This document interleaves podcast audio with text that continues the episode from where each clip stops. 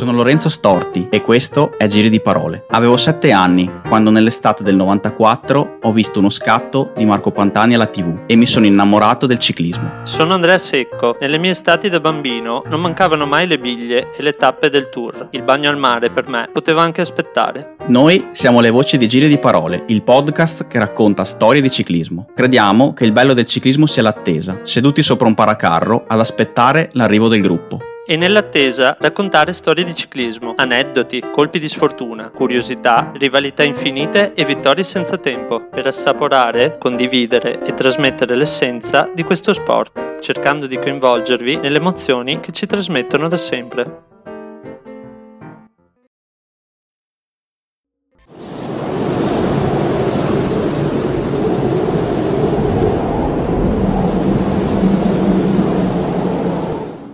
Chissà cosa sarà passato nella testa di Jon van der Velde pedalando in solitaria lungo i tornanti infiniti del passo Gavia, nel bel mezzo di una tormenta di neve. Il temerario olandese è una piccola macchia ciclamino, come il colore della maglia che indossa, un fragile tulipano in una sconfinata distesa bianca che ha già inghiottito tutto, ma che al momento sembra decidere di risparmiarlo, quasi apprezzasse la sua caparbietà nel proseguire l'azione. Johan non indossa né berretto né guanti, ma solo una maglia a maniche corte e dei pantaloncini. Forse vuole dimostrare che l'uomo può dominare la natura a tutti i costi, e così continua imperterrito ad arrancare in salita, pur sferzato dagli ululati di vento e stretto nella mossa del gelo polare, in una maschera di grande sofferenza e di neve gelata che gli ricopre la chioma bionda. Ma facciamo un passo indietro e andiamo a raccontare quella giornata indimenticabile sin dal principio, quella quattordicesima tappa del Giro d'Italia dell'88 così esaltante per tutti gli amanti delle imprese leggendarie, delle sfide al limite della capacità umana e del ciclismo dei pionieri.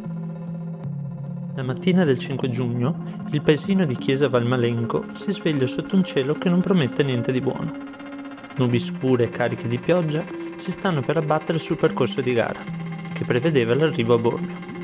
Si sarebbero affrontati 120 km di alta montagna, comprese le scese alla Prica e soprattutto al mitico Gavia, che veniva riproposto al Giro quasi 30 anni dopo la prima e unica volta.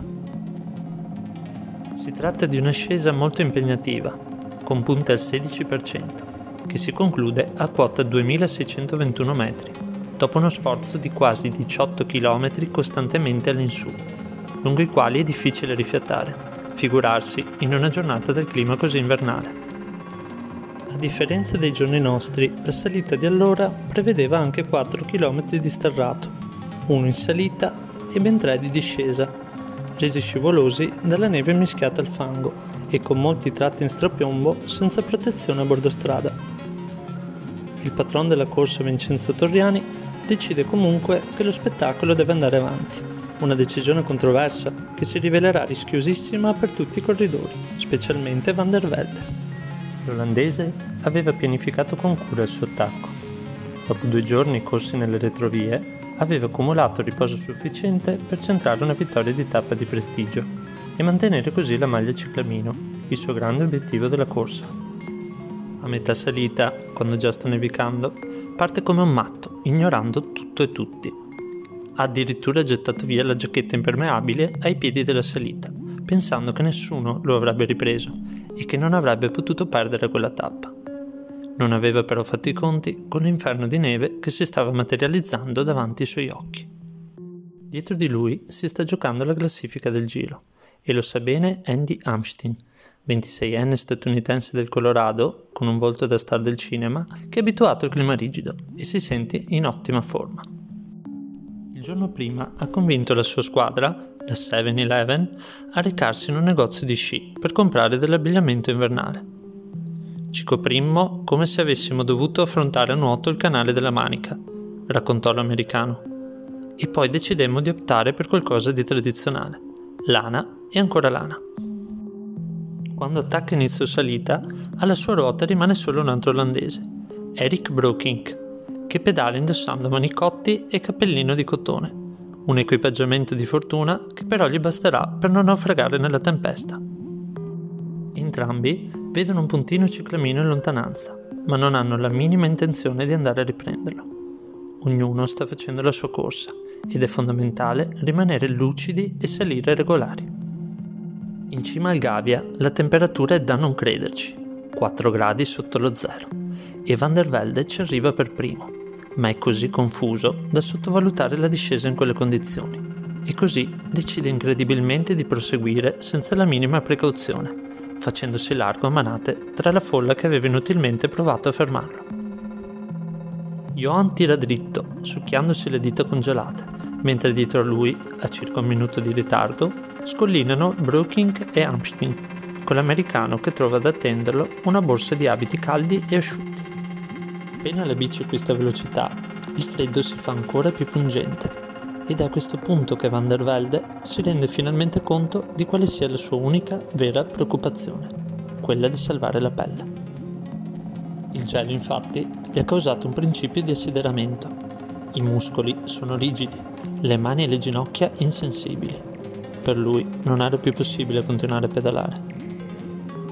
Ancora poche curve e l'olandese finalmente rallenta, graffiando l'asfalto con gli scarpini per colpa dei freni ghiacciati fino a fermarsi completamente, compiendo un ultimo sforzo per riuscire a scendere dalla bici. A questo punto della storia, la realtà si mescola alla leggenda. C'è chi dice che entrò dentro un camper di tifosi, chi in un'auto, non lo sapremo mai. Sicuramente riuscì a riscaldarsi ed evitare il peggio, magari grazie delle coperte, dei maglioni, un tè caldo e qualche sorso di grappa. Ripartirà, arrivando a Bormio con tre quarti d'ora di ritardo e mantenendo la maglia ciclamino fino al termine del giro. Non conquistò la tappa, ma fu l'eroe tragico di giornata e le sue gesta si racconteranno ancora a lungo, come in questa canzone intitolata Tulipani.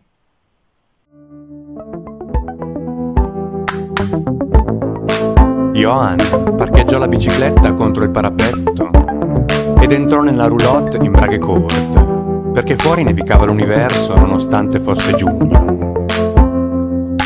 Batteva i denti rigidito, mentre i suoi due nuovi amici rimasero stupiti dalla visita a sorpresa. Gli offrirono un tè caldo, domandandogli perché, in quella discesa, durante la bufera, il ghiaccio e la paura, non si fosse ben coperto. L'olandese in bicicletta rispose col suo accento gutturale parole incomprensibili. E finito lo spavento si riaffacciò alla strada mentre altri sventurati su due ruote scendevano prudenti quei tornanti in mezzo alla tormenta, protetti dal Montclair. Lui restò ancora un poco a godersi il tepore improvvisato e dopo un paio di bestemmie protestanti tornò in sella al suo cavallo verso la valle che incombeva. In cima al Gavi, intanto, è cominciata la processione di fantasmi in bicicletta, coperti di neve, pietrificati dal freddo, che implorano assistenza con le ultime forze rimaste. I più fortunati ricevono dei fogli di giornale, mantelline e guanti asciutti. Nessuno aveva seguito l'esempio della 7-Eleven e quasi tutti i corridori furono lasciati a se stessi, compresa la maglia rosa Franco Coppino Chioccioli ribattezzato così per la somiglianza con il campionissimo Fausto Coppi. Nessuno gli aveva dato un cappello e così fece tutta la discesa con una mano sulla fronte per proteggersi dalla neve che scendeva e alla fine gli si era pure formata una visiera di ghiaccio e non riusciva più a muovere la mano destra. Alcuni corridori decisero di scendere a piedi lungo il tratto sterrato, altri si sedettero frastornati a bordo strada rifiutandosi di proseguire come Giuseppe Saronni, che piangeva e batteva i denti come un bambino. Ormai non era più una corsa in bici, ma una lotta per sopravvivere, e fortunatamente nessun ciclista la perse. Furono appena 15 i ritirati sui 154 partenti del mattino. Nonostante la scarsa visibilità e la capacità di frenare ridotta, i corridori riuscirono a portare a termine quei pericolosissimi 40 km di picchiata verso Bormio, dove Brookink riuscirà a mantenere un margine minimo nei confronti di Amstein. 7 secondi che gli basteranno a conquistare la vittoria più importante della carriera, ma non la maglia rosa, che da allora, sino alla fine del giro, rimarrà sulle spalle del rivale di giornata. Entrambi, di quel giorno, più che la gloria per l'impresa, ricorderanno per sempre il freddo, indescrivibile a parole, il più terribile che abbiano mai provato in tutta la loro vita. Continuavo a tremare anche dopo un'ora e mezza dall'arrivo, disse l'olandese, e mi ripresi soltanto dopo una doccia calda e un piatto di spaghetti. Le immagini all'arrivo degli altri corridori sono agghiaccianti, giungono sfiniti, scioccati e tremanti volti segnati dal terrore più che dalla fatica. Alcuni perdono i sensi e accusano distacchi clamorosi. Chioccioli perde 5 minuti, pur restando in classifica. Visentini e Saronni, entrambi tra i favoriti della vigilia, transitano dopo mezz'ora.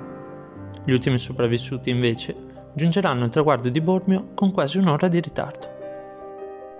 Per tutti l'incubo era finito ma quella tappa aveva segnato inesorabilmente le loro anime e scritto una pagina indimenticabile nella storia del Giro d'Italia.